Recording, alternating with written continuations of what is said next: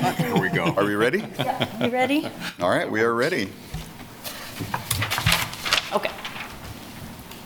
You are unmuted. I'm unmuted. Thank you. So this is Monty Sokup. You've joined the Affordable Housing Advisory Board meeting uh, February 12th for the city of Lawrence, Kansas. Uh, We've got a pretty uh, long agenda today, as usual, I think. And uh, we have some new members, so uh, I'm going to take roll, and then uh, we'll get the public comment and and those things here in just a minute. So we're going to take roll and establish a quorum. Karen Willey, Present. the, uh, the timer box is blocking your picture on the screen, so I couldn't see you.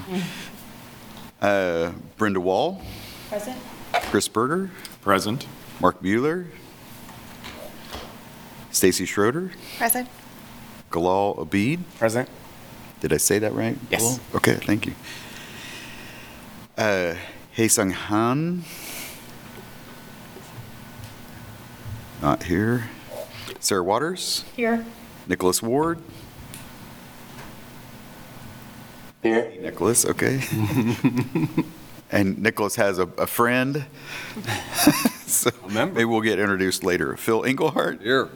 Christina Gentry, Here. Thomas Howe, Monty Sokup here. So we have one, two, three, four, five, six, seven, eight, nine, ten present, so we do have a quorum. With that, uh, Leah, I'm going to ask that you read the rules of engagement for our meeting for public comment, and then we'll move into public comment. Thank you, Mr. Chair, and good morning, everyone. I have a few housekeeping items for this hybrid meeting. This meeting is being recorded and broadcast on the city's YouTube channel and cable channel 25. Please remember to mute yourself during the meeting when you are not speaking. The chat function for this public meeting is disabled. All chats will go directly to me. Unless you are participating in Unless you are participating during the meeting, please turn your video off. This allows the active meeting participants to be seen on screen. You will still be able to hear the meeting. When you are participating, please turn your video on. And if you have any trouble, you can send me a chat. Now I'll make a few notes on public comment.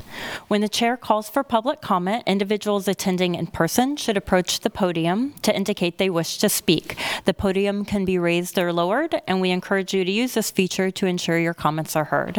Individuals participating via Zoom should use the raised hand function to indicate they wish to speak. Please leave your virtual hand raised until you are called on. Individuals will be called on in the order they appear on the host meeting screen.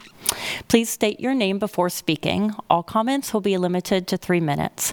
Thank you, and now I'll turn the meeting back over to Mr. Sokup. Thank you, Leah. At this time, we're going to open up for public comment.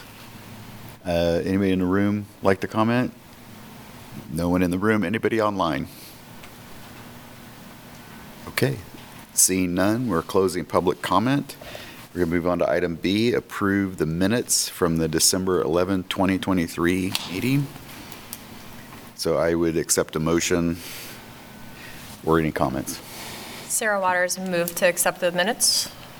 Second. So we have a motion and a second. Is there any discussion regarding the minutes? Just- as an explanation for my vote, I wasn't present for it, so I'm just going to abstain. That's fine. Yeah, and um, I would say that in the future, if you're a board member and you've reviewed the minutes or watched the video, you don't have to abstain if you were not here, because you could have seen them. I, I realize you guys are brand new this time.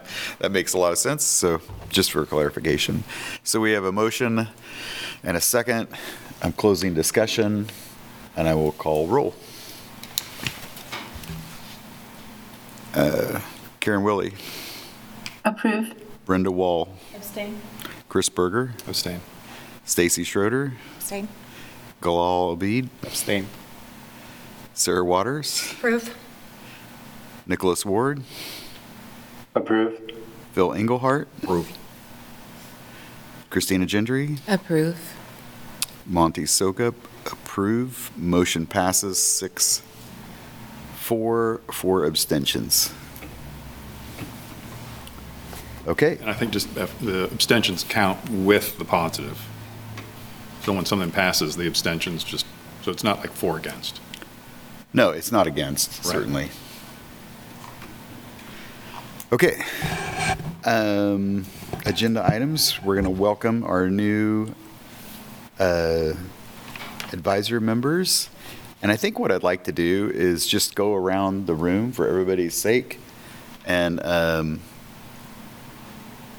uh, just explain maybe who you're representing, maybe briefly, so we don't go crazy about how, how you got involved in this work. And, uh, and we'll do that. And I will start. So I'm Monty Sokup. I'm representing uh, Justice Matters. And I got involved through Justice Matters uh, eight years ago, and then subsequently got appointed to this board to be Justice Matters representative. And personally, I find the work incredibly rewarding to to do. Most probably the most rewarding volunteer work I've ever been involved in. So I'm going to pass it to my left, Oh. Sarah Waters. Thank you, Monty. Um, I'm Sarah Waters. I'm, I'm the University of Kansas rep. Um, I've been on the board since 2018. Um, My role at KU is I'm the Director of Student Housing. Um, And so the intersection, of course, of students, and then also the interest of our staff, especially, and faculty at KU is pretty important to the affordability um, of housing in Lawrence. Hi, everyone. My name is Galal Obaid. I am a representative of the Lawrence Douglas County Housing Authority. Um, I started uh, doing this work as an AmeriCorps eight years ago while getting my degree at KU, and I've been employed by the Housing Authority since uh, I finished my first that service year. Um, yeah, very excited to be here. Good morning. I'm Christina Gentry. Uh, my place in the AHAB is as a person who has received subsidized housing uh, through the um, voucher program. Um, I've been here for, I to say, maybe three years, um, and it is very rewarding to be on the receiving end on some of the policies and practices that we are implementing as part of an understanding of how we could really um, utilize affordable housing on the ground, and to be a person who has received um, monetary funds to help supplement my housing, to now sit in a position where I could help lead uh, and help determine and help implement conversations to help uh, individuals who are either experiencing houselessness um, or who are also looking towards creating more policies that can help support our community. All right. Phil, I'm going to jump over to you. Phil Engelhardt. Uh, This is my second year on the board, uh, city at large rep. Uh, I've done a variety of things, uh, but I've been involved in producing attainable and affordable housing for, oh, going on 15 years. Uh, And this work is, is, is important, and I'm, I'm delighted to be able to make some contribution towards it. Hi, and I'm Chris Berger. I'm, was appointed as the Home Builders Association, I guess, representative. Honestly, I don't view myself as a representative of, of an organization or anything of that nature, but instead, uh, I see my role as maybe more holistically, my, my practice area, I'm a, an attorney, I practice in the construction law area, and find that the, the regulations have an impact which um, probably could use some addressing by the board. I'm Brenda Wall. I'm the representative for Family Promise of Lawrence, and um, having worked at Family Promise for almost nine years, I recognize the need for affordable housing for families, um, recognize that housing is the solution for homelessness, and have seen the challenges of families being able to get into housing. So I'm um, eager to represent families in that respect. I'm Stacy Schroeder, and I'm the representative for Lawrence Habitat for Humanity. And um, I've worked with Habitat for almost five years, and just um, wanted to be a part of it because I've seen the difference that housing can make for families, um, and it's it's the baseline for success and healthiness and, and education and all of those things. So, want to make sure that we're doing what we can for our community. All right, Karen, you want to, Sure. I'm Karen Willey. I'm a county commissioner and I serve on the AHAB uh, in that capacity. Um, I also have experience with housing conversations from six years on the planning committee, uh, planning commission, um, in supporting both subsidized and market rate housing and trying to keep both of those in the conversation as we move forward, um, and infill and greenfield greenfield development. So kind of all of the above approaches. Uh, I do have some small time experience as a builder in Baldwin City. So I've enjoyed being a part of the conversation. All right, thank you, Karen. Nicholas? Hello, Nicholas Ward with uh, the representative for tenants to homeowners.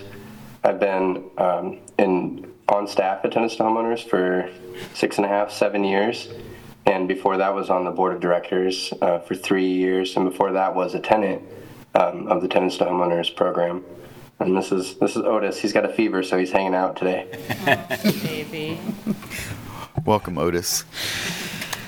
All right, thank you, everybody. I think I caught everybody. Did I miss anybody? Okay. All right. Uh, So the next thing on the agenda is item two, quick update on a Place for Everyone plan to end chronic chronic homelessness in Douglas County. So Leah, I think I'm turning that over to you. Is that correct? Yeah. So um, I should have had the date pulled up, but um, so um, this is just sorry, Leah Rosalind, Affordable Housing Administrator. This is a very quick update, as it says, with the intention of having further discussion at the upcoming AHAB retreat. Um, at the retreat, I will go through all of the strategies, all of the goals in more detail, and the AHAB will have an opportunity to discuss um, your role in um, achieving the goals in that plan. But um, essentially, for the update, um, just wanted to let folks know that um, the plan is finalized. Um, we presented to the city and county commissions a couple weeks ago. They had an opportunity to hear it. Um, and at this point, we are moving into opera- operationalization of strategies. Um, the other update um, is that we are um, becoming a part of, so the community health plan um, has different areas um, uh, for social indicators of health and sort of direct health impacts um, around areas that our community needs improvement on to impact health outcomes. Safe and affordable housing is one of those areas. And so um, myself, Galal, and Gabby Sprague, who this board has heard from in the past, um, are going to be serving as the conveners of the Safe and Affordable Housing um, plank of the community health plan, which is essentially going to be the same as the Place for Everyone plan to end chronic homelessness.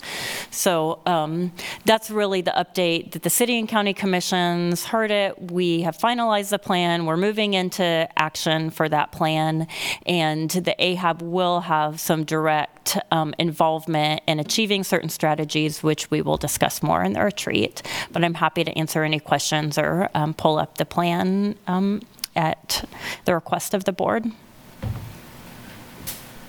I had the opportunity to attend the joint meeting of the commission, and Leah is being very modest. She and Gabby and many others, and Claw was there, I believe, as well. They were rock stars at that uh, presentation. It was really great, and if you get a chance to watch it, uh, I'm sure you can see it on on uh, the city's website. But they were amazing uh, advocates for the work we're doing and the work really the whole city's doing.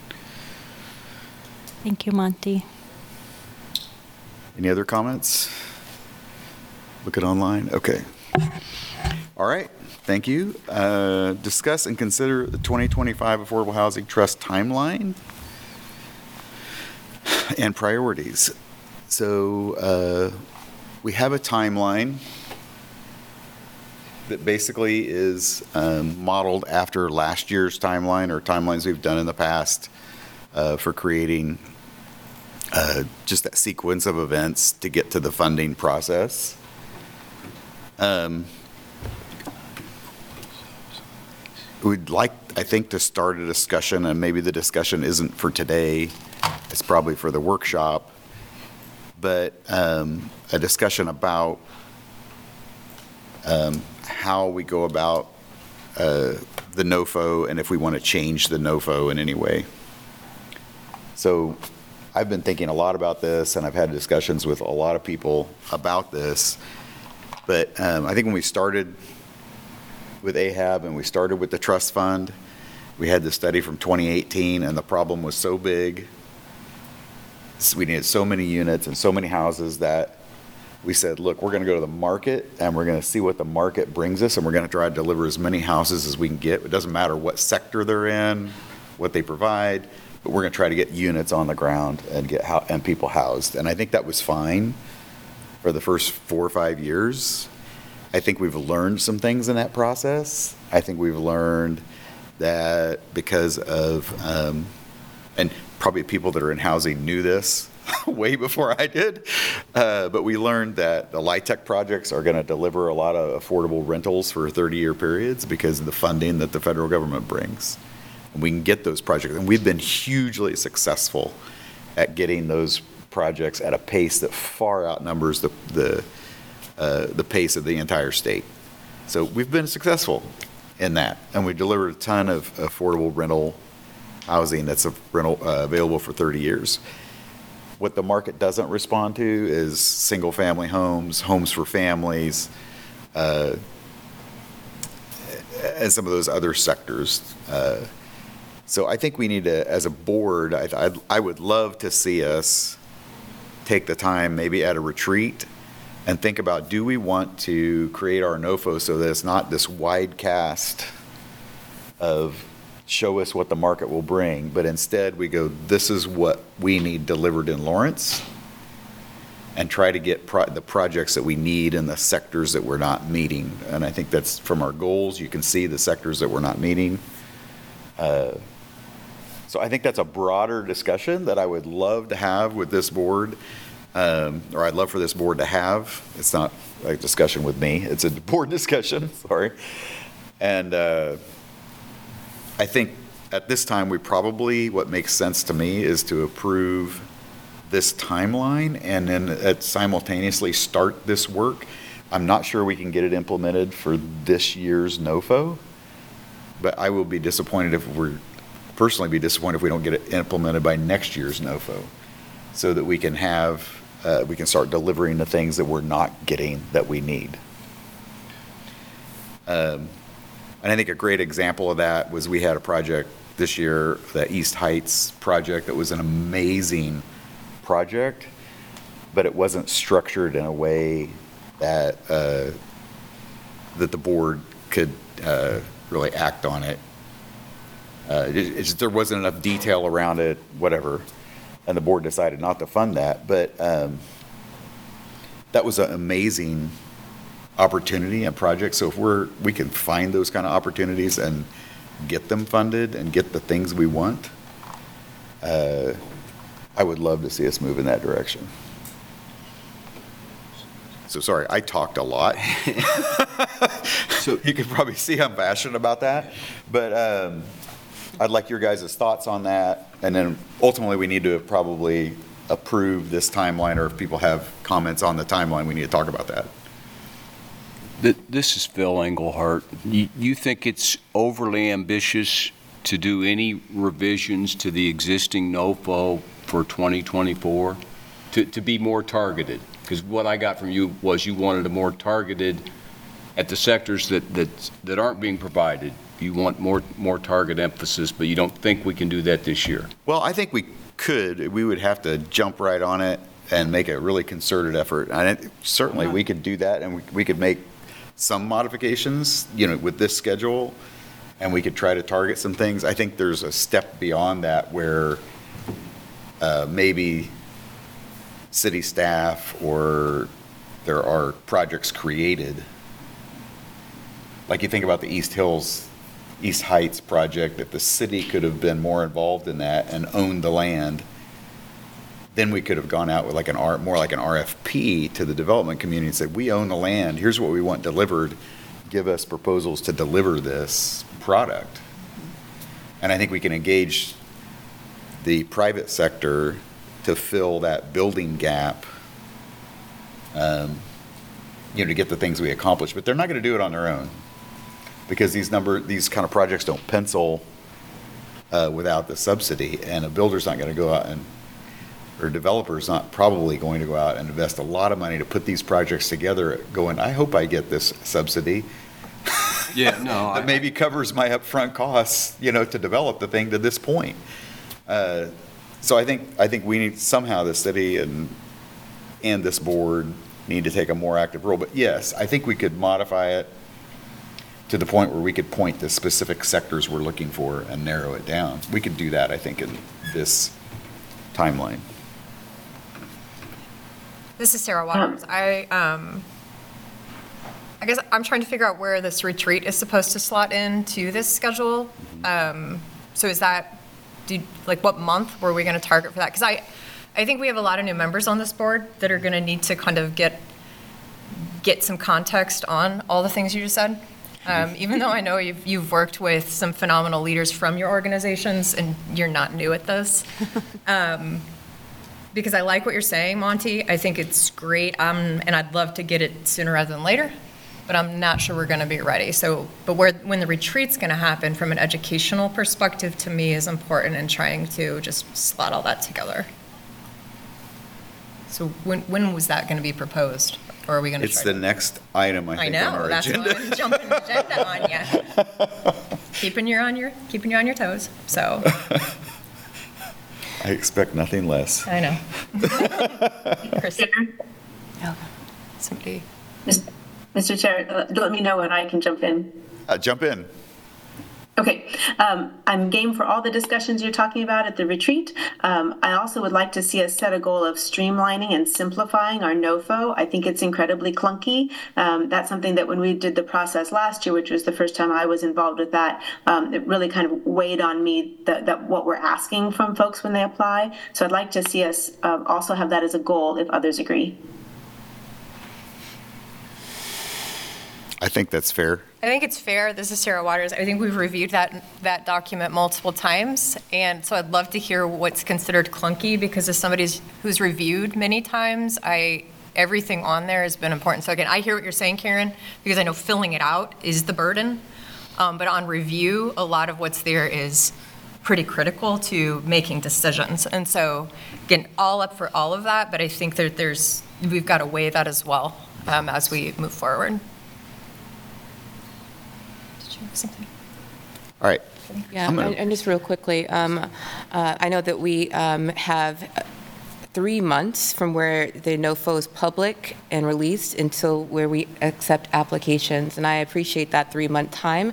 I'm curious as to how, what supports we will get to make sure that the intentional outreach, Monty, that you were speaking of, is supported by the city and the county, uh, the cities more specifically, um, with the Place for Everyone strategy and all the things that we have talked about, how this will be moved intentionally to gather those works and those applicants that we really want to, to support with the applications or with the funding process too. So that would maybe be something that we talk about in more detail about the, the multi-sector partnerships that we want to make sure know about the opportunities um, and talk them through that so that we aren't, you know, spreading this net wide and hoping we gather the fish. We are really going after the intentional um, markets that we want to, to have.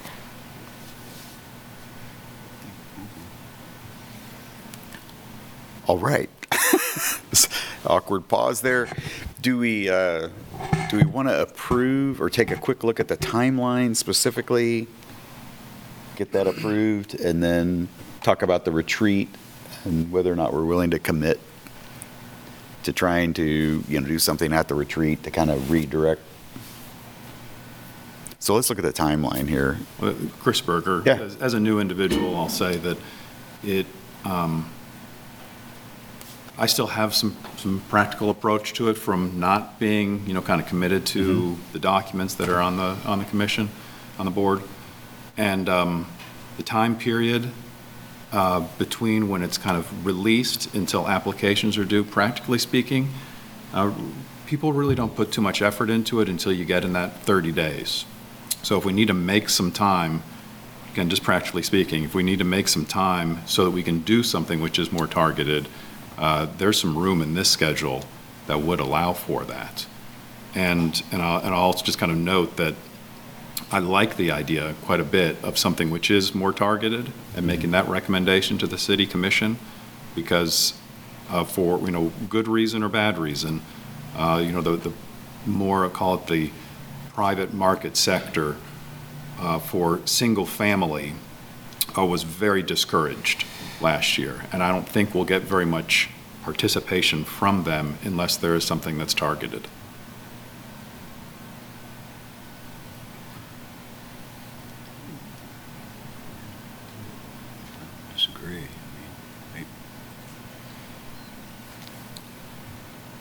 Okay. Okay, so, uh, um, I, I would recommend that we don't approve this right now, um, because of some of what Chris just said, there is a little buffer in there still. I mean, unless we need to approve it now, and that we get this retreat scheduled, and then we make a decision there on the timeline. This is Leah Roseland. Uh, Can, if I could just offer Context of, of why we need to approve this now would be great.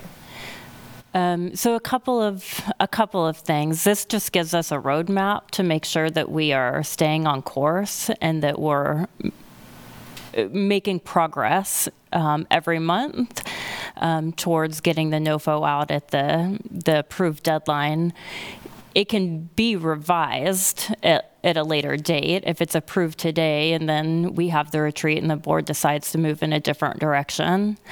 Um, I might say that um, there there could be differing um, thoughts about having the um, the couple months for applicants to apply. To me, that's um, that is an equity strategy, um, knowing that specific organizations or groups who may want to apply as first, first-time applicants will take some targeted um, outreach um, meetings and that those organizations that um, may need to develop in their capacity will likely also need additional time to think of projects and come up with the application. And as a former grant writer, it just it takes a long time to write a grant application. So. Um, so that's some other perspective about having that buffer. Um, I think it can be difficult to just find, unless you are are aware ahead of time that a NOFO will be dropping and are already pre- prepared, 30 days can be a tight deadline. But perhaps other grant writers in the room would like to speak to that as well. That's just been my experience. Um, I think it is helpful in for like making sure that our agendas every month reflect the work that needs to be done working towards a deadline.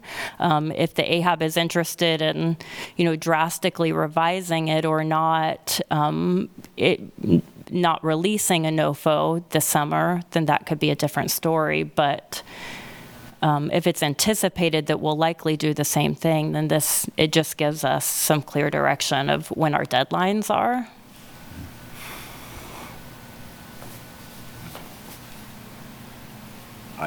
I think that Phil Engelhardt again. uh, Karen has her hand up. Oh, I'm sorry. Oh, Go, Karen. oh, Karen, sorry.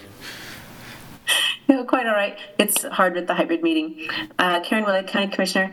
Um, I would be glad to make a motion to approve the timeline, kind of recognizing we may need some flexibility, but it does, um, just the very act of approving the timeline puts it on the radar for people who may be looking to apply. Um, I realize that that, you know, the three-month period between um, the documents released and the applications due uh, is, is fairly long, but it's also, you know, gives folks time to process what's being asked, even if they're only writing it in the last 30 days. And just also that, um, that Leah, I believe you and other staff meet with every applicant, and scheduling that probably takes some time that's not typical for a grant process.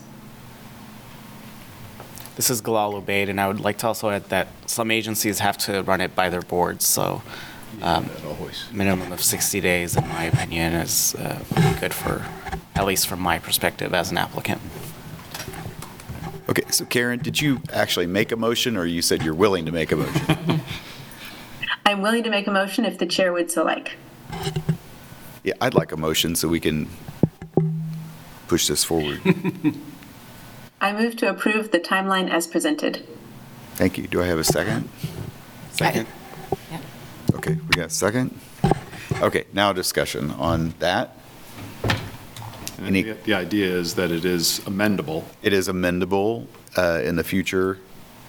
Um, And certainly if we, you know, as we start working on this and we need another, you know, two weeks or three weeks, we could amend the schedule to get there if we think we'll get there in that amount of time.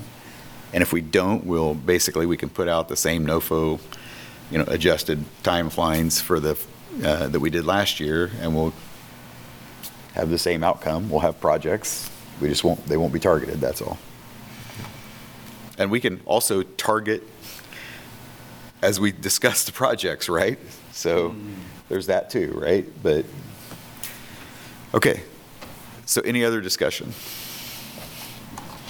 Mr. Chair, Yes. Um, this could potentially be discussed after the vote, but um, going back to Karen's comment regarding um, work on the NOFO, the board may wish to consider whether you'd like to form another NOFO committee again this year, or if you'd like to decide that at the retreat. But if there's already recommendation of doing that work, that might be good to go ahead and discuss at this meeting. Yeah, I think uh, that's a good point, Leah. Thank you for bringing that up. I think uh, could, if we were to f- to work at the retreat and decided we needed a committee, could we do it there? Yeah. Okay, let's do that. Let's see how far we can get at the retreat. And maybe we don't need a subcommittee for that, and maybe we do. We'll go from there. Okay, I'm going to, this says there's no more discussion. I'm looking around. I'm, I'm even looking at the screen, Karen. Uh, No more discussion? I'm going to call the roll then. Karen Willey, Approve. Brenda Wall, Approve. Chris Berger, Approve. Stacy Schroeder, Approve. Sarah, oh, Galal, Approve. Sarah Waters, Approve. Nicholas Ward, Approve. Phil Engelhardt, Approve.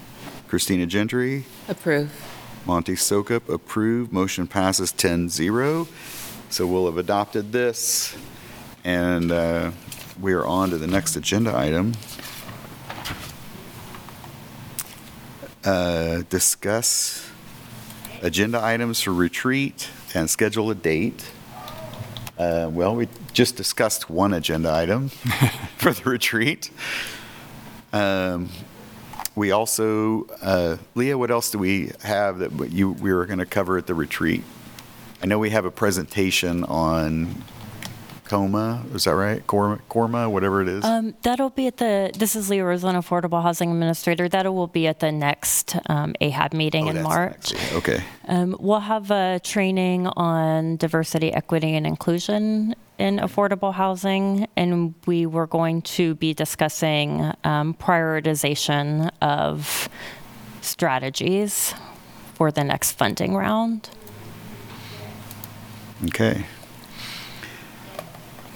So we need to select a date. I think personally, sooner is better than later. So we can, so we don't push it out any further than we have to, and we have time to work on these things that we're trying to get done. So, um,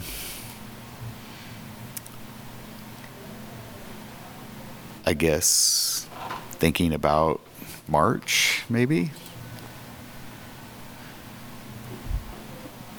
I'm trying to remember, Leah, did we come up with some dates that we were thinking? No? Okay. This is Leah Roslin, Affordable Housing Administrator. No, there and there are a couple of items that um, for the board to consider. One is the length of time.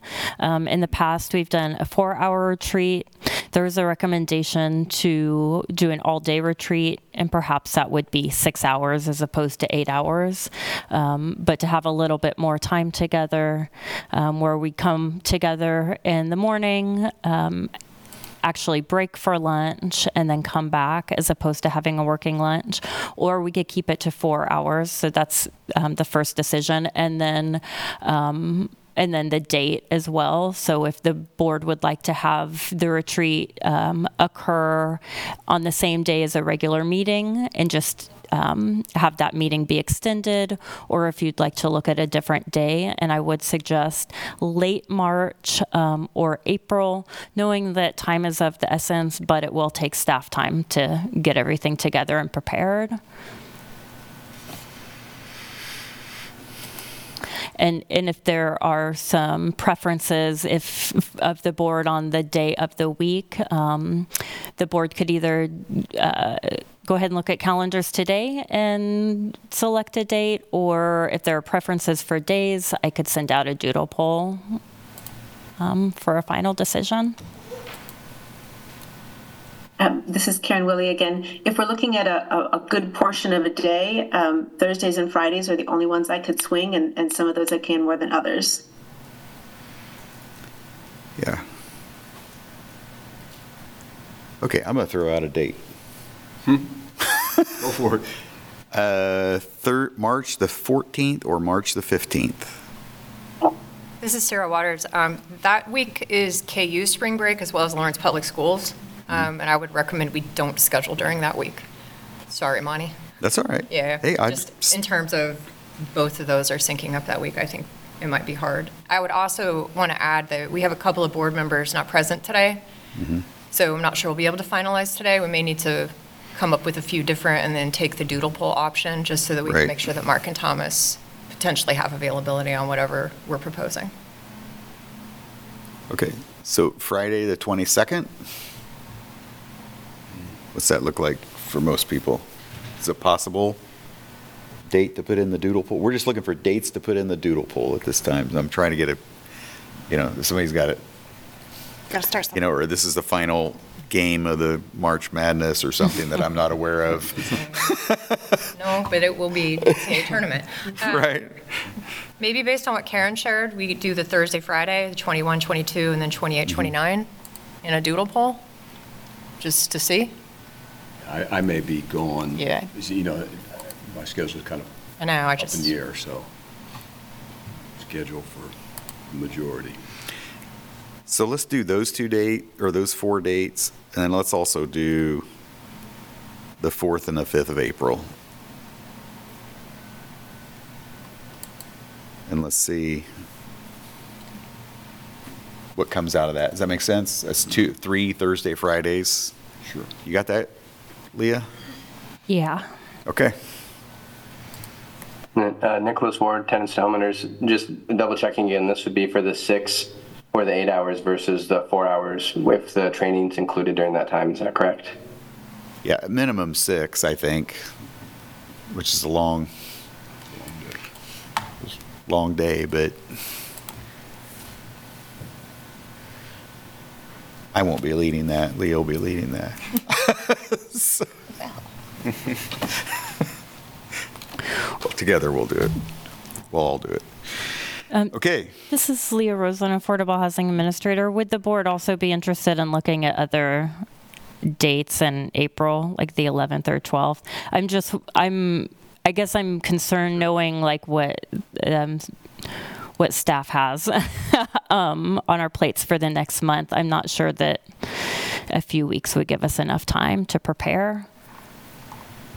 Yeah, if we need to pull the front date off and add some to the back, that's okay. Okay. Yeah. I, I- I would s- not suggest April 12th. I believe that might be Good Friday and also a school holiday for Lawrence Public Schools. Okay. Thank you. Okay. Um, Next item is item five, review and approve the 2023 Affordable Housing Advisory Board Annual Report. Um, At the last meeting, we reviewed a draft of that report, and it's my understanding that we, uh, the city had a financial system kind of switch over, and the, the um, financial part of the report is still not yet available, but that we could approve the report subject to staff's review, basically Leah, of the financial portion of that report. So we could approve it subject to her, her review of the, uh, or staff's review, we'll call it staff. So I don't know if anybody has any comments. I mean, last meeting, we had a presentation and we quickly went through the report. I don't think there are any surprises in the report.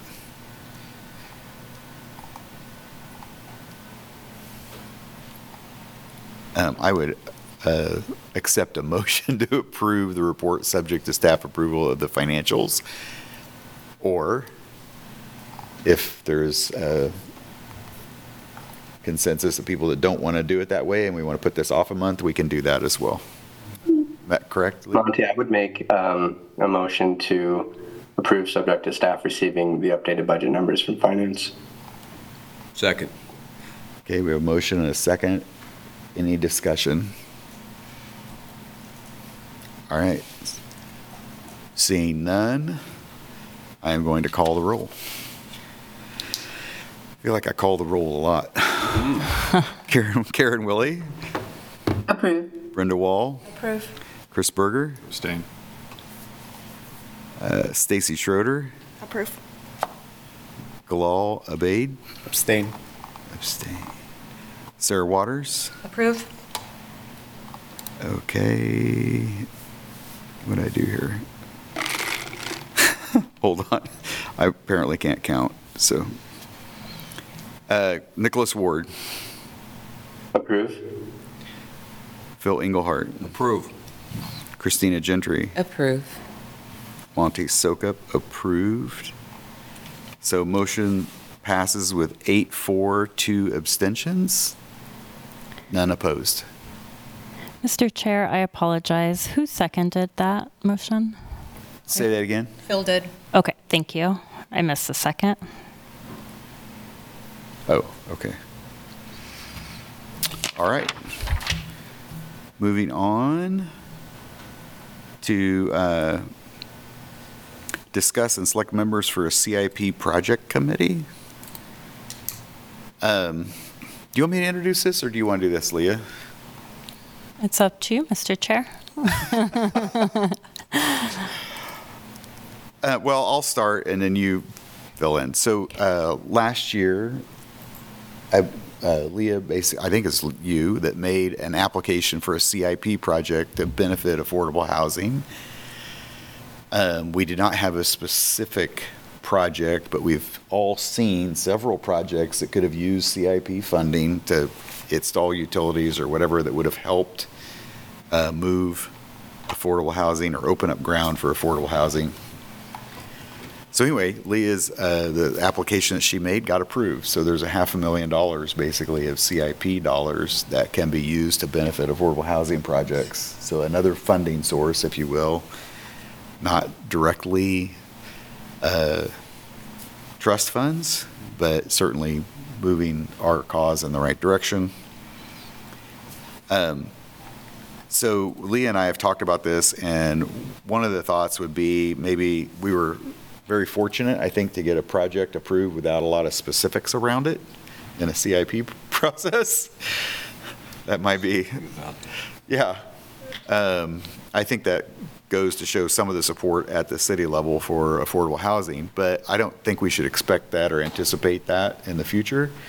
And I think in the future, we'll have to have, submit actual projects uh, to get funding. So uh, Lee and I thought it might be a good idea to create, instead of having, trying to have this board do all of that work as a large body, to have two or three people on this board that have interest in that, expertise in that, um, and form a small subcommittee to start looking for those kinds of projects and what we could uh, try to make for the next CIP application project process, which is in the spring.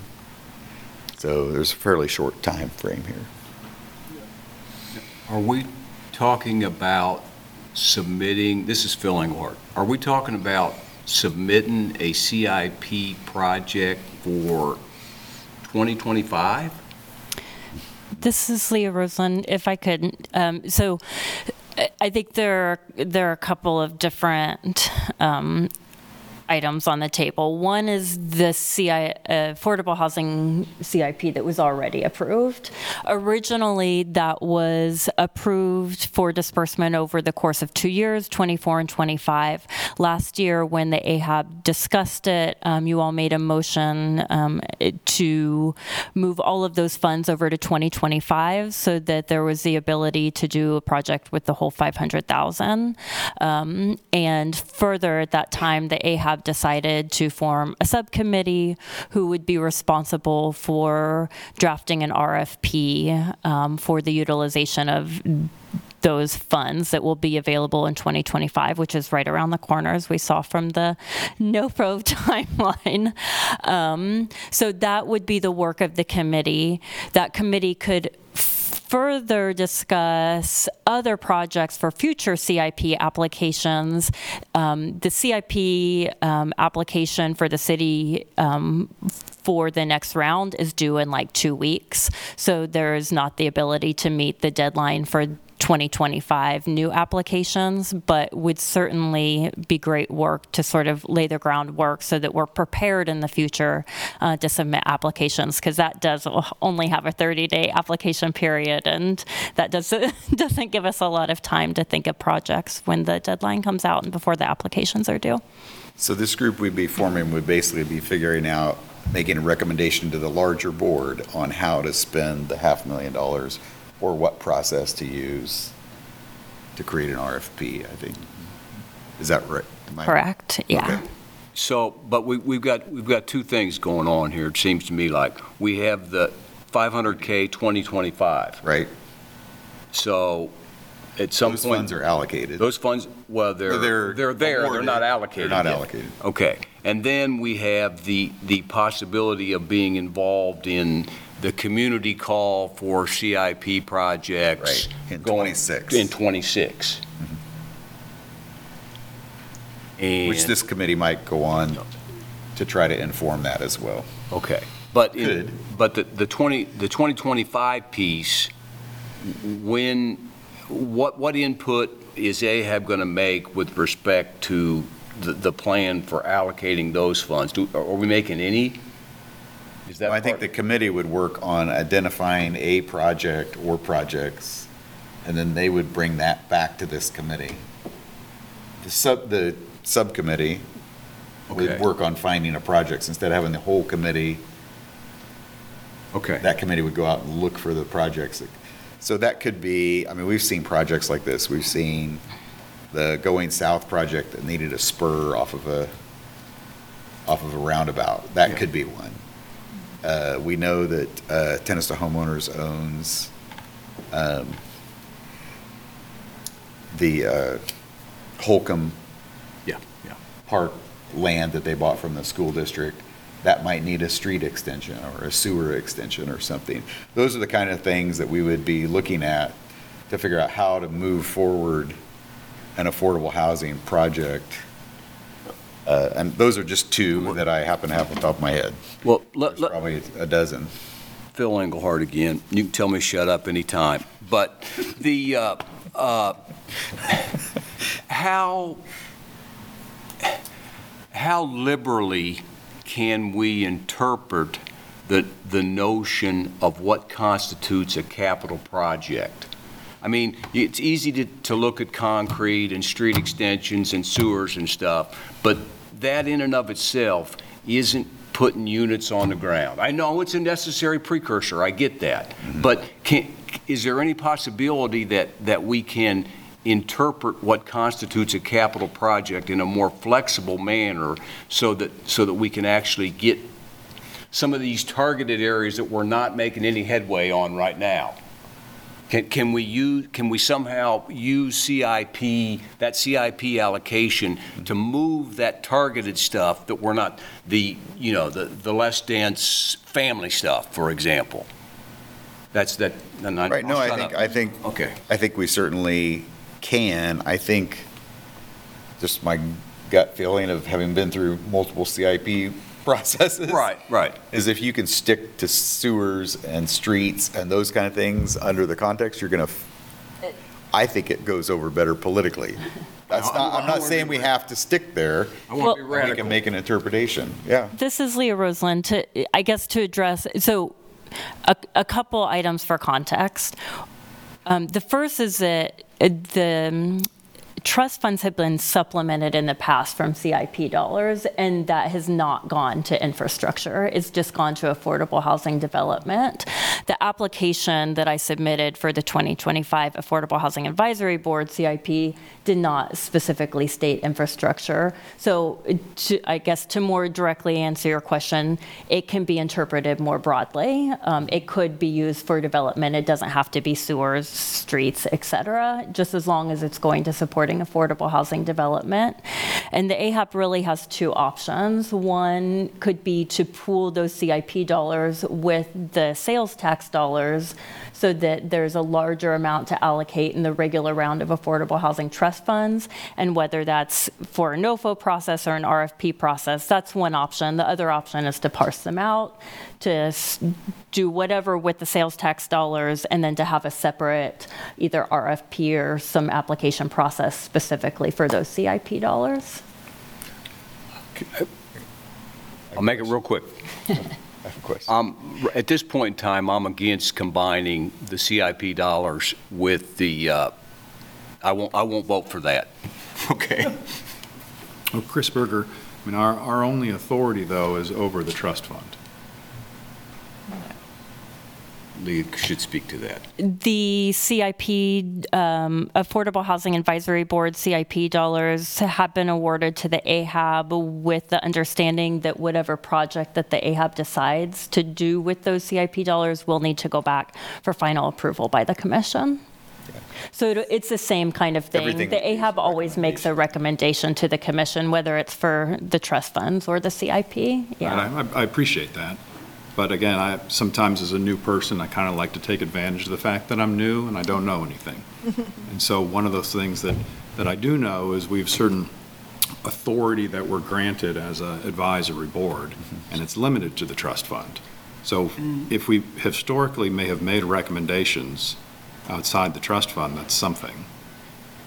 In this inst, uh, uh, um, as I said, in, um, CIP dollars have been added to the trust fund to, um, under the AHAB's authority to provide recommendations for the allocation of, and it'll be similar for this CIP.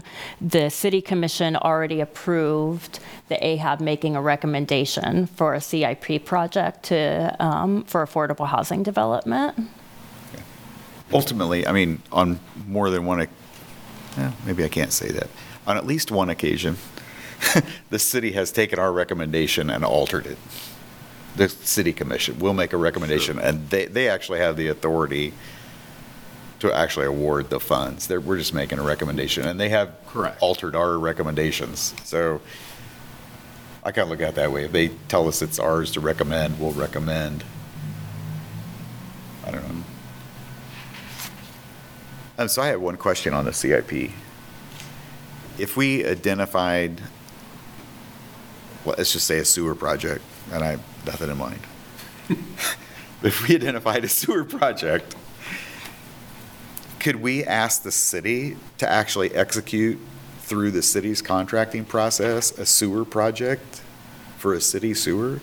Instead of allocating those, we essentially award that back to MSO to award a project. Is that a possible mechanism? This is Leah Roseland, Affordable Housing Administrator. I think that would get, I mean, we don't have the authority to dictate work to other departments. We could make the recommendation. That would be what we'd be doing. Okay. Okay, thank you. All right. Um, Are there people interested in serving on the CIP subcommittee?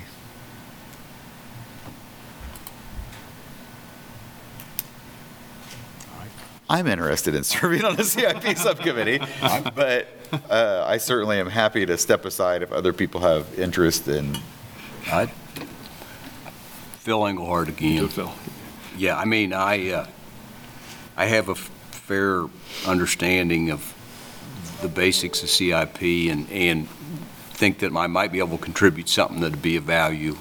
Uh, Might not like the result, but, uh, you know. So I, I would be interested in, in serving if, if it's okay. But if somebody else wants to do it, that's fine too.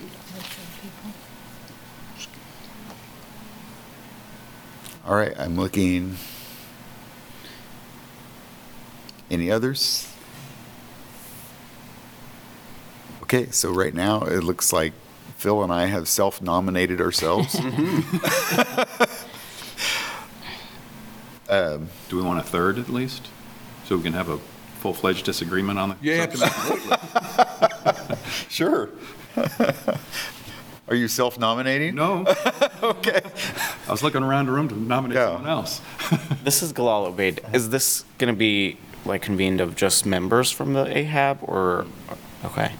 And so, Good question. Probably. We could, uh, certainly there will be city staff that we would call on. I mean, I can imagine us calling uh, David Cronin, the city engineer, to talk about different projects, or uh, Jeff Crick, the city planner, you know, to talk about feasibility and things like that. So certainly there will be other people involved. Um, Does that help? yes, thank you. And again, that, this group's gonna, would just make recommendations back to this larger group Mm-hmm. to have discussion, so. Okay, so right now we have myself and Phil. Um, Certainly we'll leave that open if somebody I- I- finds an interest. I would interest. move to nominate you two and Okay. one player to be selected later. Later, Drafted- later determined identified. later. Drafted later, yeah. Right, well, and we have several people absent today, so uh, they might be, there might be an interest, you know, Mark or Thomas might be interested, certainly. Okay, so Um, we have a motion on the floor. Do I have a second? Second, Sarah Waters. Any Doing a discussion? vote. Do we need to vote on that, actually, Leah? It doesn't require a formal vote, no. Okay, we're going to do, uh, all in favor, aye? Aye. Okay, opposed? Okay, so an informal vote. All right. Uh, Item seven, review, review Affordable Housing Trust Fund year-end reports. Um, Hopefully, everybody had a chance to read through these, at least skim them. Are there any comments? I have a couple comments, but I'm going to let other people comment first and, yeah. Phil Engelhardt. Uh, I- I'm still unclear on the New Hampshire Lofts project. What, how many units are, I mean, I read through the report, and there's either 49 units, or there's 54 units, or there's 55 units. I've, I've never been clear on, on what, what it is that we're, that AHAB is contributing funding toward for that project. And it seemed to indicate in the report that they expected to, to be in swing in, in 2024. And I, I didn't print off all that stuff, and so I may have some things wrong. But I'm, I'm a little unclear on what's going on in, in that project, and I, I'd like to see some clarification at some point, just for my own personal interest. Yeah, that's the That Flint, my comment. that's the Flint Hills 2023. Mm-hmm. Yes, that, Yes. yes. So I had the, I had the same question. I did not read in that report what their actual progress is. I read what the project's going to do, but I didn't get any understanding of where they are in the process. I didn't either. Um, So I'd, I guess I would like for us, if we can, to go back to them and ask what the actual progress is uh, on that report, because that's not a, in my opinion, not a sufficient report.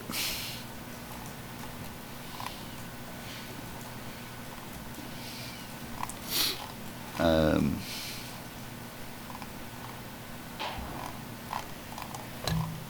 I did have a chance to visit the Harper Seven project when they had an open house. I didn't go there, but I went by it the other day. Yeah, I went to the open house. It was really a fabulous little site. Uh, I encourage you to go by there. um, I can't remember if that was two or three lots that were combined and we're getting seven houses on that, seven single-family houses. One was a rehab and then there's six new on the little spur street. I'll call it a spur, not even, hardly a cul-de-sac even. Um, Really neat little development. So, Yeah, it has some, uh, and I, my wife and I went by it the other day, and it, uh, it bears some, at least superficial resemblance to the, uh, the cottage court notion that is part of the Land Development Code revision. And so, yeah, I mean, go by it and look at it. I mean, I didn't get to see inside, but it, it, I'm, it looks great. I mean, it really does. yeah. They did a nice renovation of the older house and, Yeah. uh, yeah, and they were, uh, the new ones are under construction, so. Um, obviously, the Estates of Lawrence is well underway. They're framing, you know, at this point and, uh, plan to be complete in twenty-four. That's really nice. Uh, the DCCA project hasn't started yet, and I struggle a little bit on that one. Um, understand, I mean, there was a, some kind of delay, uh, but it gives me pause, I guess, that that hasn't gotten underway. It's a great project. Uh, just like to get it dirt moving on that. Um, nothing. Can can I Go ahead. Hey, Nicholas, I hate to put you on the spot here, Chief, but uh, wh- when do you, when do you anticipate that you, you all will make a decision, a final decision about whether you can go with three or six on Michigan? Yeah, thanks, Phil- Nicholas with Tenants to Homeowners. So for the Michigan Six project, the, what Phil's referring to is that we came up against a little hangup that we weren't aware of when we acquired the land, which is that there's a covenant running with um, the land when that was annexed in. Um, and so I, I put some time into that and got, I need just over 50% of the individuals within that um, grouping of housing. Um, 50 oh, just over 50% of the frontage to sign off on releasing the covenant and so i'm i'm pretty i'm getting much closer um, i'll put another move on that probably in may of this year. Um, so i've been doing a lot of stuff like going door to door sitting in people's kitchens. We had a little pizza party in the neighborhood um, but really just talking about what the covenant does and doesn't allow and why and why not that would be of interest to them or affordable housing in the neighborhood. Um, and so that's good, and it's also just a great way to connect with the neighbors in a in a real meaningful way versus just sending out social media things and things like that. Um, so that's that's going well. Um, and then the other component of that, Phil, is that um, our push is for the increased density there. So to be able to do the six units instead of just the three. So we have the whole site plan established and everything else. We've gone through environmental review. We've done the archaeological survey. And so the next step is actually just for us to start on the first house. And um, the way that it's laid out, we'll build um, the first three houses, the first uh, three three bedroom houses. And while we're doing that, I'll continue working with the neighbors on my kind of affordable housing housing education um, that I'm doing. And my hope is that by the time we've completed that third house, that um, a majority of the neighborhood are on board with us doing the next three. Okay. So is that basically an ADU situation where one sits on the back of the lot?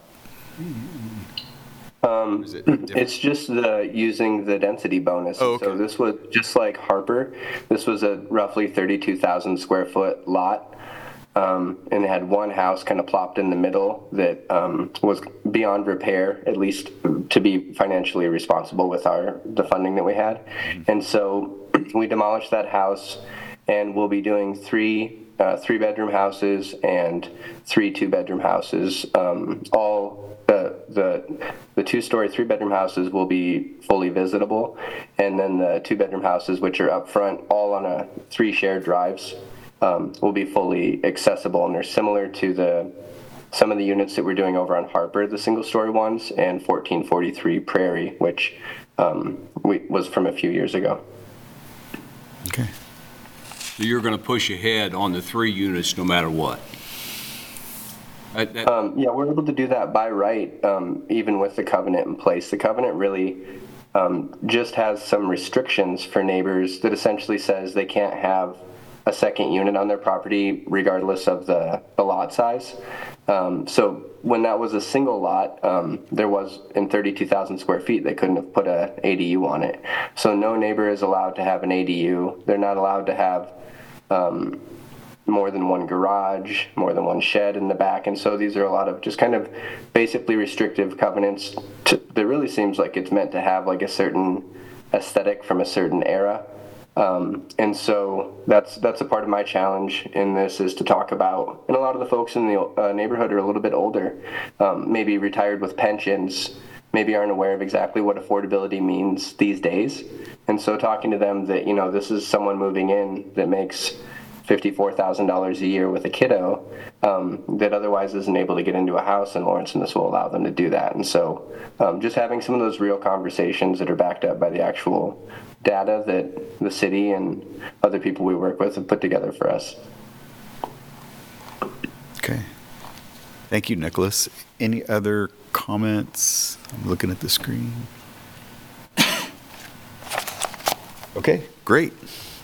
Mr. Chair? Yes. Um, This is Leah Roslin, Affordable Housing Administrator. I'm just wondering if the board would be interested in asking um, the project recipients to present um, progress annually, in, in addition to a written report, if the board would be interested in them coming to address questions or um, just an idea. I don't want to ask anybody to do more work, but if it would be beneficial if there are questions. Just wanted to make that suggestion. Karen Willey, may I jump in? Yeah. Yes, yes. I, I think it's I think it's fabulous to hear back from applicants. Um, I wonder because our time is so limited together, if that might be something that the city commission wanted to kind of schedule in through the course of their year to get that feedback, since it's ultimately their dollars, um, and maybe just we could get the the video snippets of each of those, and and just to streamline that process because we do tend to use our our two hour blocks once a month pretty fully. Yeah. Thank you.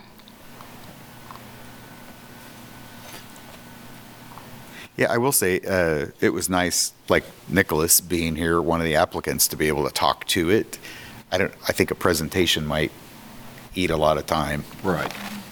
uh, but it was certainly nice to have the applicant available uh, in that case. So, I don't know, maybe there's a middle ground there somewhere. All right, I'm going to close that agenda item unless there are any other comments. Uh, I am going to suggest we take like a five-minute break and then come back. uh, And we'll, we could look at a couple of the housing goals that we haven't strategized yet, haven't completed our strategies on yet, and finish up the meeting. But I think a a five-minute break might be appropriate. So moved. Excellent.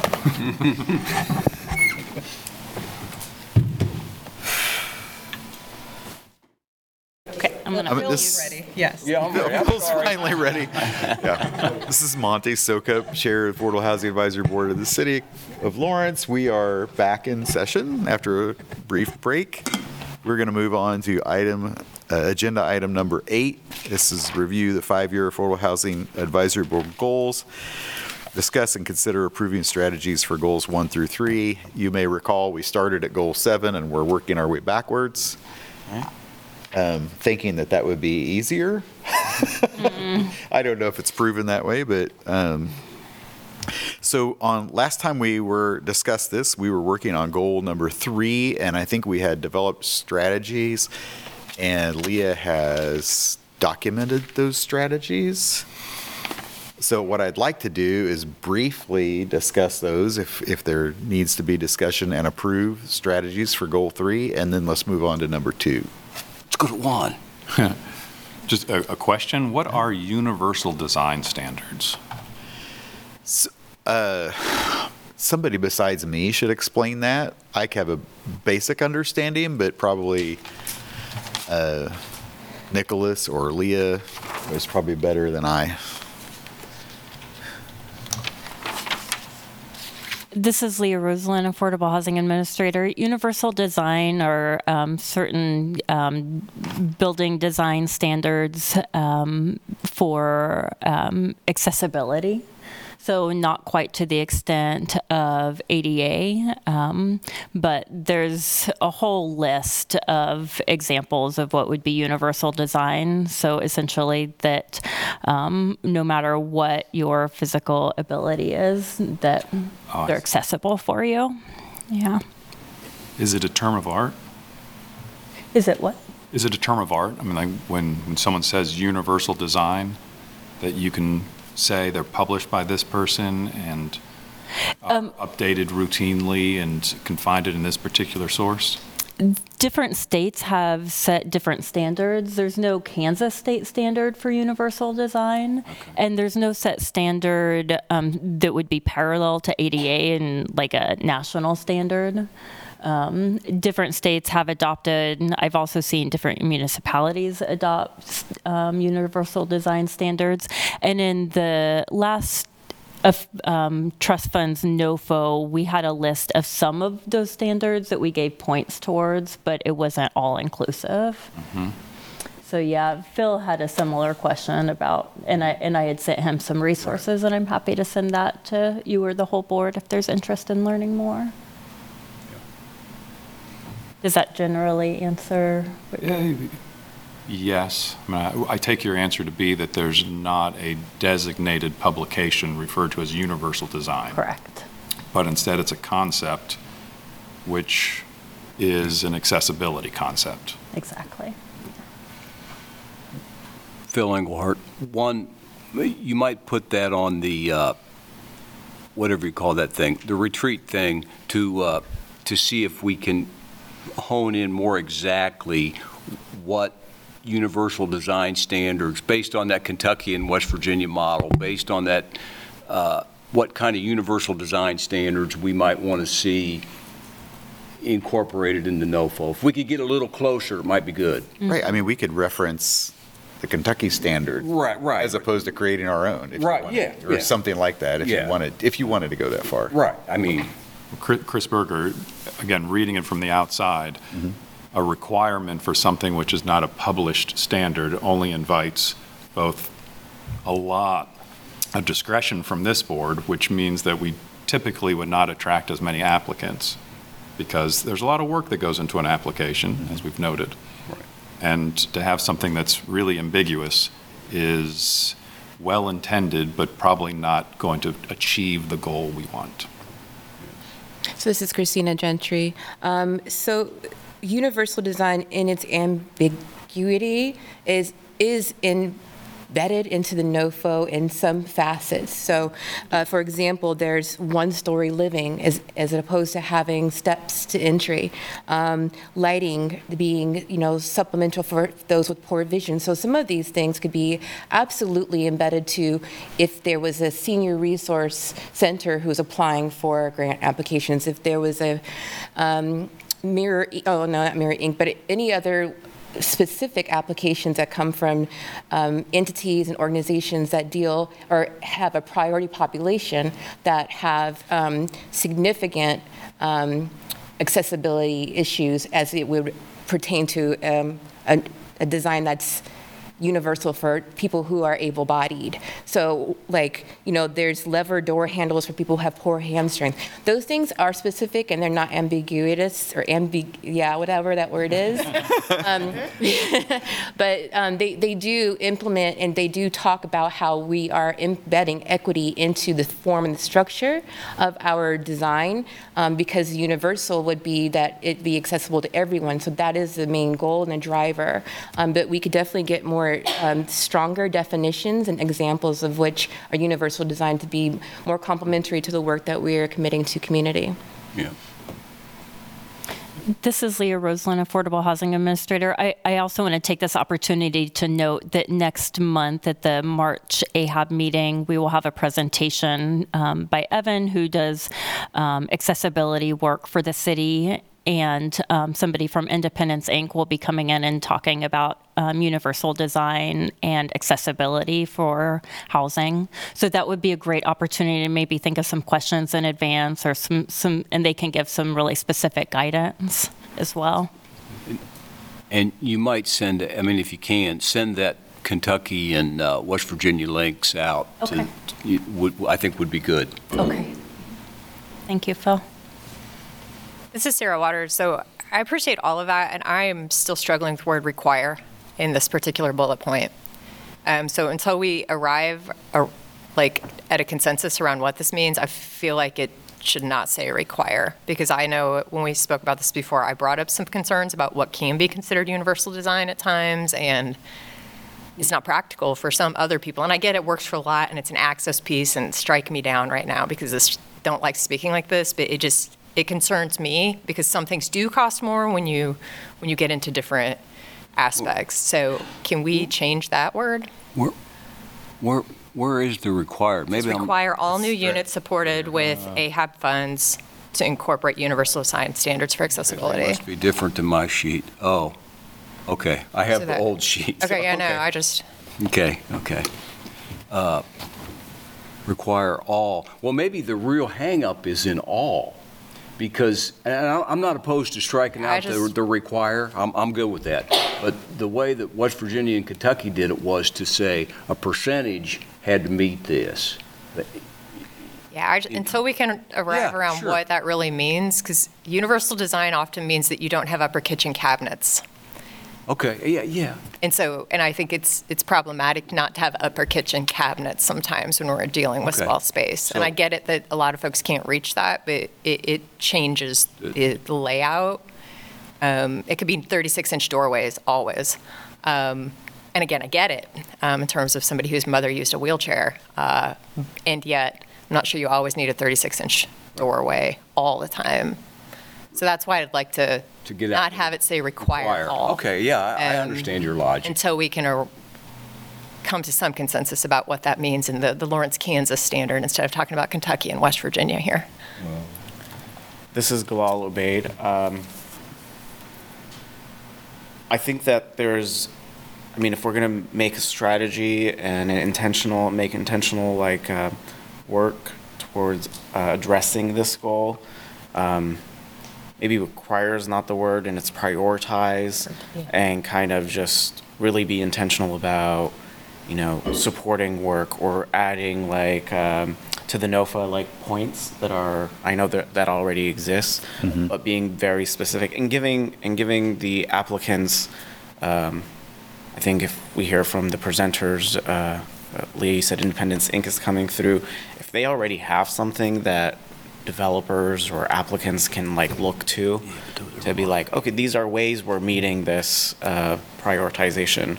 Uh, These are ways, these are things we're uh, adopting, and maybe we can adopt all, because universal design, it sounds like there's many aspects to it that you can, you can, in this space, it's more functional to do no steps, and while in this space, it's gonna have to be a two-floor unit in order for it to be a four-bedroom household. Um, So I think prioritization and doing points to that uh, still allows us to be very intentional when we're uh, allocating funds. And and Chris Berger, and, and, you know, as applicable, because, I mean, I'm, I'm seeing there's a, a really good intention to be fully accessible for everyone, anytime, everywhere. But that has a significant impact on the cost of Yeah. constructing it. And so there are some, there's some gives and some takes, and I know we, there may be a feeling that we're a little, or that there, there is available funding always there. But, I mean, if we can stretch it further, then that might be better for the community. But I, I would generally agree, the idea of some, why, why not, why not let the people who are making the applications present to us and say, hey, we think this is really a good use of the funds and a good way to hit the market and allow for, you know, if, if five people come in with five units and then someone else comes in with 20 units, we can make the decision. So are, would we be in agreement to say prioritize new units supported with affordable housing trust funds to incorporate? Uh, is that strong enough? I think that might be too strong, because it still is considering that our expectation would be that we would, we would expect every unit, I don't expect every unit, I wouldn't. but if you're an applicant and you read that, you would. I think it push, uh, this is Galal Ubaid, I think it pushes an applicant Yeah. to think more about um, what they're presenting. So uh, uh, if they really want those points, if they think they are serving uh, and getting more points in another area, and they think they can make a case for, while we didn't hit this area, um, we want to, you know, we want to say we, yes, we agree, everything should be accessible, but because of this project, this is what we're aiming for, and that's why we're not tackling on this. And I think that every project can still make some effort. Um, maybe not too strong. I think there are many projects can make an effort to be more accessible, and it sounds like, I, while without knowing a lot about universal design standards, like full in detail, it sounds like there's many aspects to it that they can touch on and not necessarily take on everything that's maybe too expensive or may not meet that project itself. Um, I think this is also something that, as long as we're like meeting or headed towards meeting that goal and redirecting efforts, so we talked earlier about possibly uh, focusing NOFOs, like having a more of a targeted effect. If we're seeing that we're not like making any um, kind of uh, uh, progress in terms of attaining accessible units, maybe that's one year where we're like, actually, this is where we need to head, and we need to be very intentional about doing this because we've committed to this goal. Um, my two cents. I think we could use the word incentivize in this, similar to bullet point three, potentially, um, just in terms of acknowledging it is important and giving more points through the, the scoring process. Oh, wow, yeah, what, what is the difference between the second and the third bullet point? ADA's got Once more. ADA is, Yeah, right. there's a term of art. Yeah. Yeah. I mean, There's there's a code. doc, there's a There's code code behind document. ADA, yeah. Correct, correct. But when, again, as an applicant, you read it and you see it, well, then there is a meaning to the second one, which is outside of ADA. Mm-hmm.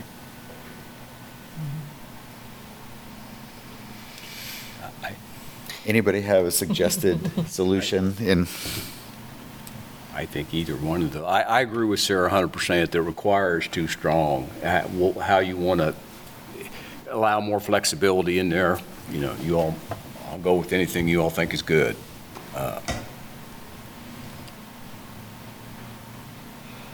is incentivized sufficient? I'm getting some nods. Anybody online nodding? I have to look over there for that reason. purposely. Nicholas has got the baby sway going. Yeah. Mm-hmm. So, I believe prioritize was also used as a suggestion. Prioritize. prioritize. Versus incentivize. I, would go with prioritize unless we're actually offering incentives, incentives um, for each application that comes forward with those things, which we're not. We're just weighing those as part of the application.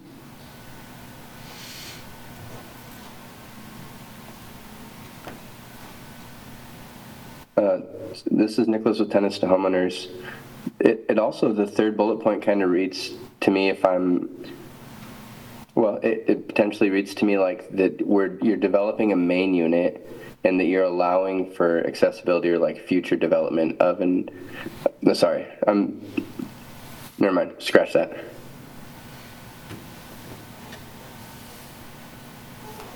Right, I'm going to suggest prioritize new units supported with affordable housing trust funds that incorporate universal design standards for accessibility.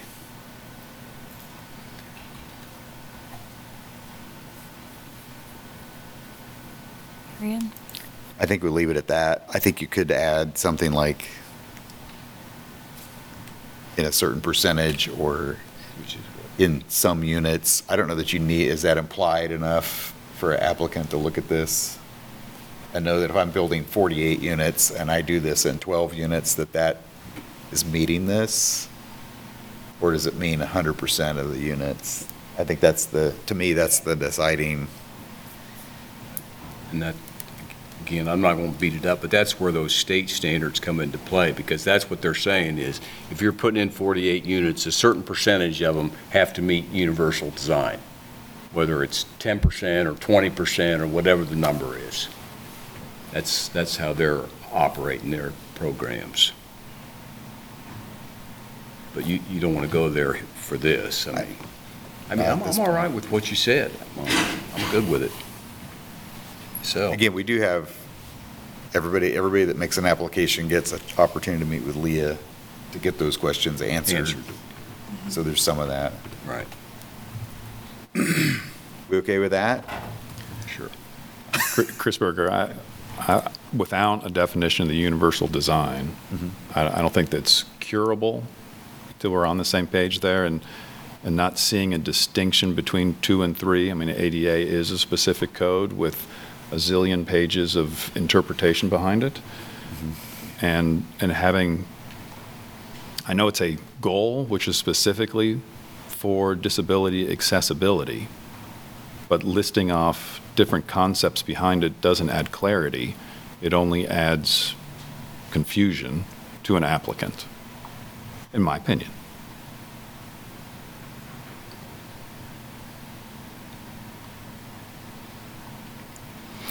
This is Leah Roseland, Affordable Housing Administrator. It might be useful to look at the application or to reference the application where that clarity is, and perhaps that should be noted in the strategy. And I'm trying to pull it up. Um, but there, it's like a checkbox on the application. Um, there's a list of different um, universal design components, I will call them, and the applicants check off which ones would be incorporated, and then they get points uh, for each of those. So perhaps the clarity or specificity that um, you're speaking to is in the application, and that that could just be tied together.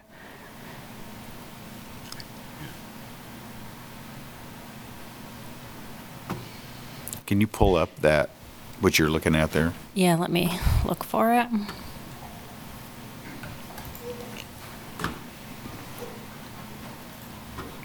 I know it's fewer words, Chris Berger, I know it's fewer words, but I mean, why don't we simply say, you know, we strongly encourage that units are made accessible for all individuals with disability, accessibility, whatever our, our proper terminology is. And, um, you know, as, as you present as appropriate for your project. I mean, that seems to catch it all and allows for it not to be a, you know, I'll call it an unfunded mandate of everything must be. Right. And it seems pretty simple. Mr. Chair? Uh, Karen Karen Willey, County Commissioner. Um, I would suggest possibly adding the, the language at the end of that point to say as listed, you know, as specific uh, issues listed in the application or something that refers to the checklist so that it's not some, uh, you know, unknown, what is universal design, whose definition is it? But it's just those three or four things or that number that Leah has put up, number of things that we're talking about. Yeah.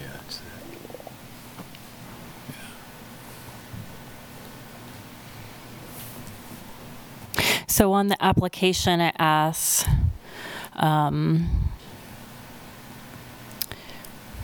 will the project incorporate elements of universal design or allow for accessibility? Yes or no? If yes, the percentage of units for each that are ADA uh, fully accessible and or that incorporate universal design, and then um, which elements of universal universal design? It's, they just check them. And um, given the amount of extra points for this category, um, it, it it would be a stretch to consider it a mandate because although they do get extra points, it would not tip the scale the scale in one direction or the other necessarily. Um, but I could bring up that matrix for the specificity if there's interest. Nicholas Ward with Tenants to Homeowners. Real quick question. Leah, if we have these outlined already as uh, boxes to check the specific considerations um, for universal design, would we also, without a ton of extra research at this point, be able to just put those into like a single document that's hyperlinked to that language? Um, when someone's going through, so that way, to Chris's point, that they would be able to click on that and see the 18 things that are actually considered specifically In the- in our considerations of universal design at this point in time. Yeah, ab- this is Leah Rosalina, absolutely. And that's something if the committee works on the NOFO, um, that, that might be a good um, project for them to select which components. Um, and then just circle back to the um, point about the, the scoring. So um, there, it's like tiered um, based on the percentage of units. Um, they get a certain number of points, but for universal design, it's an extra five points if more than 50% of the units utilize any one of these universal design standards. So a max of five points for incorporating one out of a score, a total score of 100.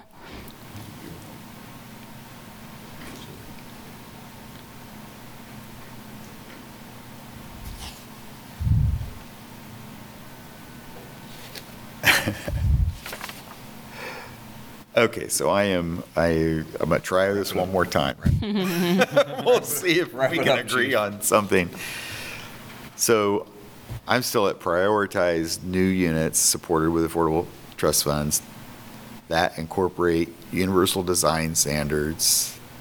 And maybe we say as Listed. define, or as defined in the NOFO, or something like that, or do a hyperlink. Uh, so we provide that definition of what they're being anal, you know, what they're being Scored on. scored on. Sounds good to me. Does that fit? So which, which, Chris Berger, which drives which? Are, do our goals drive our NOFO, or does our NOFO drive our goals?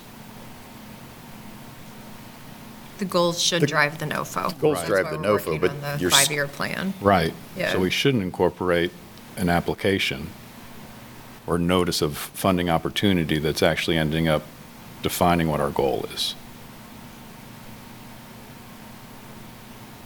I don't, s- It's the only I don't see that as information. defining what our goal is. It's, it's the information they need to understand how they're being judged, how they're being, The, is-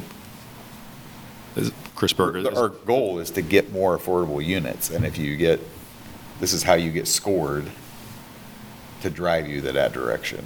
That's what I'm seeing it. so if- if there was a new board who came in and said in the NOFO that there's no requirement, or there was a new board that came in and said every unit must be 100% of 100% of everything, our goal itself would now be defined by our NOFO. And that's a substantive change. I, I don't know, I, I, I think the, the desire for such specificity is actually getting in the way of what the goal is. But I'm, I'm okay disagreeing.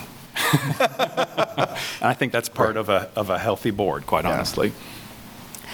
This is Leah Roslin, Affordable Housing Administrator. So, um, so perhaps not adding that law, that last um, clause, and just providing a hyperlink where it says universal design standards. So it doesn't seem to indicate that the NOFO is driving the strategy, but I think the intention was to provide some specificity on what is meant by universal design standards, and that was what the as defined in the NOFO was referencing was the specific standards. Um, so that that could also be a solution to offering that specificity of what we mean by universal design standards.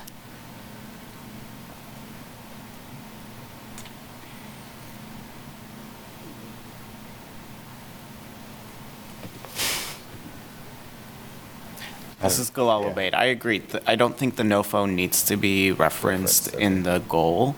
Um, And if, because if, if it does get changed in two years, hopefully the board is utilizing the strategies that are already in place to create the NOFO. So I think the hyperlink to def, to give definition to what we're prioritizing or incentivizing or, uh, is gonna be more, um, uh, is gonna offer more for applicants and- and ourselves when we're referencing, when we're looking, when we're reviewing the applicants. So maybe we change the word standards to concepts. And Then we're not referencing a standard, you're referencing the intent. I don't know. Trying to get us to a Yeah. place we can stop working on this, but uh, with a reasonable solution. When, as an, Stacy Schroeder, as an applicant, seeing the word prioritize over like strongly encouraged or like that's gonna weight how much I, my, Put the into that. emphasis into that too. So strongly encouraged might be something that I'm like, well, they're encouraging it, but they're not prioritizing this. I, that language, I like that word prioritize. It makes it seem a little bit more weighted than encouraged.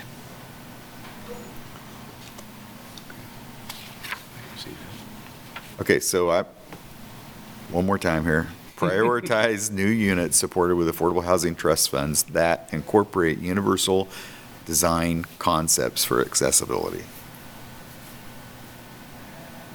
I love it. Close enough? Mushy enough? Yes. Stacy, with that hyperlink to that list of concepts.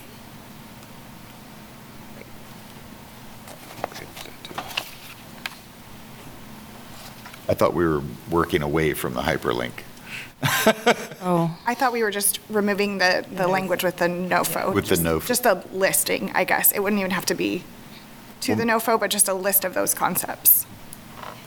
And maybe there's something on our regular affordable housing webpage that's not in the NOFO that has, these are what we consider Universal design. universal design concepts, so that you can get reference back to the web page instead of the NOFO itself. Any thoughts on that? I mean, That makes sense. Yeah. Makes sense. Yes. Make more sense? Because if we're promoting accessibility, we ought to have something on there that talks about on our general page. I think that makes Okay. sense, and after we get informed by this presentation coming up, we may be able to help inform what goes on that part of the What's on webpage. Exactly. Okay.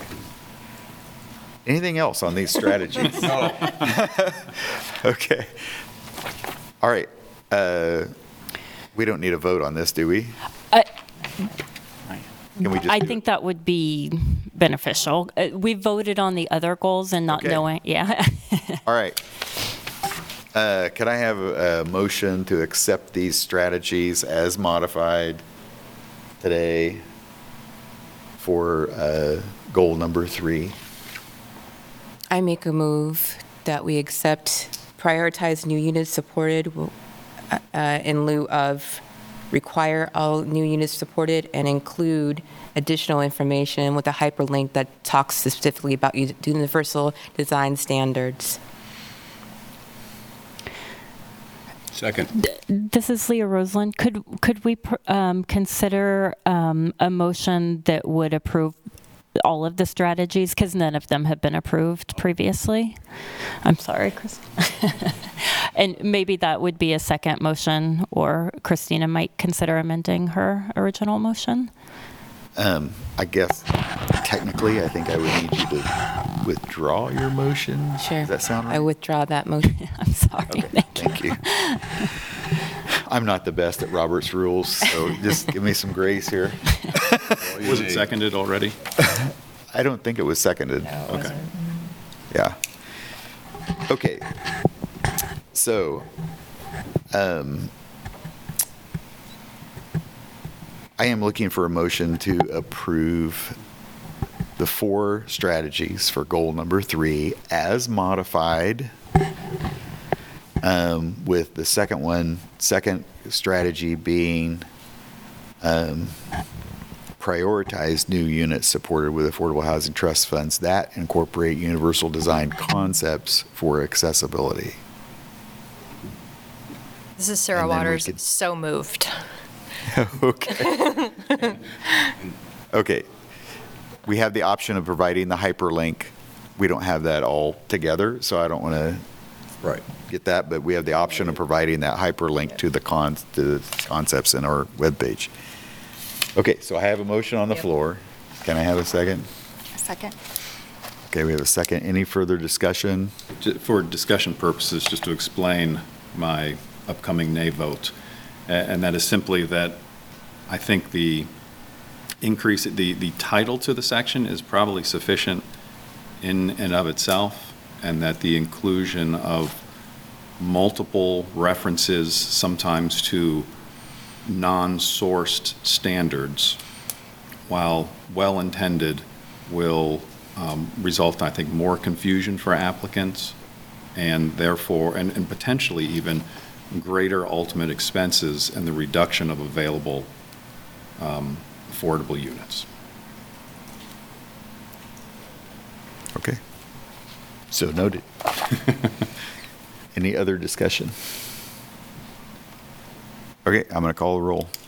Karen Willey, Well, I agree with uh, Chris's points too, I'll go ahead and vote in favor. Brenda Wall, In favor? Chris, Nay. uh, Stacy, In favor?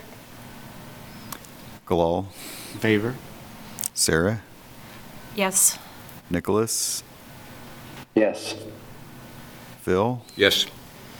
Christina, I approve. Monty, approve. Motion passes nine, four, one against. I think we're going to move on to the next agenda items so we can wrap up this meeting by 1 o'clock. Yeah. We will come back. You will see goal number two at the next meeting until we are complete. You will see goals. So, um, let me find my paper here. Okay. We have the, we're going on to committee updates. So Phil, uh, could you update us on the land development code? And then we'll have, following Phil, we'll have Christina to talk about a place for everyone equity work group. We don't have enough time for an update. Um, I could talk for two hours, but I'll try to do it two minutes. Uh, The third module, which is procedures and administration, is not out yet. It will come out sometime in March. Uh, They do have another steering committee meeting on Thursday, but, but it, that's not, I don't think that's going to be a topic. In terms of where the land development code is right now with respect to Big A affordable housing, uh, I would say just a couple of things. Uh, One, that the contractors, city staff, and various community interests are moving the train in, in the direction that nationally people are using to try to get over the housing crisis that virtually every community faces. Uh, And the treatments, you know, involve greater density, alternative housing forms, reduced parking requirements, being used everywhere as, as the approach to, to combating the housing crisis. Uh, Briefly, you know, higher density forms, duplex, triplex, quadplex, you know, permitted by right across a much larger geographic domain within the city. I mean, that, that's the, the most fundamental takeaway. Uh, The, the, the, the kind of housing forms that they're throwing out, cottage courts, tiny home villages, small lot development, two units on a single lot, all, all of these things are, are out there in the mix. I'm not sure exactly how they got there, but they're out there. Uh, You know, and, and they can potentially aid you know, in, income qualified housing, you know, uh, you know, I mean, they have some potential. I mean, many of the, the more difficult problems of, of finance and, and so forth and so on are way out in left field and aren't there. But, but, you know, broader permitting by right of, of a much wider array of housing forms. uh, There are many parts of the, of, of the thing that I still, like the congregate living thing, I still don't have a clue what they're doing. I mean, you know, and I've sat in all these meetings, I've read this stuff a, a dozen times, I still don't understand it. Uh, So maybe it'll become clear. Uh, We'll, we'll find out. I mean, when the module three comes in, you know, maybe it'll shed some, some clarity uh, with respect to affordable housing. You know, we'll see. I, I mean, that's, in a nutshell, that's what I'd say about it. Mr. Chair? Thank you. Yeah. Um, This is Leah Roslin, Affordable Housing Administrator. Um, Just to tack on an additional um, point that the Land Development Code AHAB Subcommittee is meeting this Wednesday, if any additional or new members are interested in joining that group. And what we'll be looking at is discussing specific recommendations for um, um, um, code-based incentives for big A affordable housing. Most of the code now speaks to um, reducing housing price by through the ability to just build more housing. Um, so market-based strategies, and has very little about big A subsidized um, affordable housing and um, how we will incentivize or prioritize producing more and um, big A affordable housing. So that's what the group is going to be focusing on on Wednesday, if anybody's interested in joining. What time is that? That is at 1 o'clock. And if anybody's interested, I can send more details. Would you Yeah. like more? Yeah, yes, please. Will you send that out to the board, just the information about that, so everybody can have it? Absolutely. you. All right, Christina? All right. Unless there's other Okay. questions. Thank you, Phil. I know that has been a brutal march. It, at times, it- at times it seems that way, so we'll see.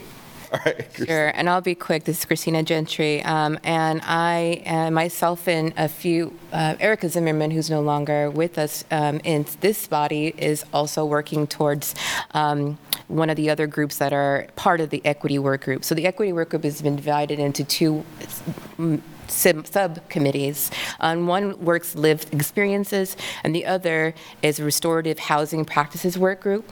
Um, and so this work group is really just jumping off in a space that uh, is talking about meeting frequency. Um, and so, a little bit of context about this group. This group is uh, going to be, I think, facilitated mostly by Erica Zimmerman, who uh, works with Habitat. Ha- yeah, oh, I'm so sorry. I get I get those mixed up. Tenants to Homeowners, and then there's the other one. oh, what a Monday! Um, but I apologize. But Eric Zimmerman has been influential on this board, um, but is still working in the space of restorative housing practices um, and reparations policies. So um, in that space. This also collides with and c- collaborates with the Place for Everyone um, as a city strategic plan.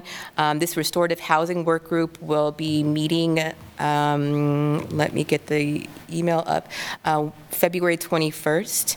Um, And then this work group will also be working with myself and Erica to create an agenda and a plan of action for the group. Um, Within this work group, um, there's a Google Drive including several documents and examples from other communities, um, taking other examples for communities that are similar to ours, that are working on or have achieved already program in restorative housing and/or reparations. Um, And so we are also going to be reviewing the City of Lawrence's lived experience and compensation policy. So it- it's a combination of all the work that we have continued to push forward in the Community Health Plan. Um, It also works in alignment with AHAB's goal number six, which is to increase racial equity in housing.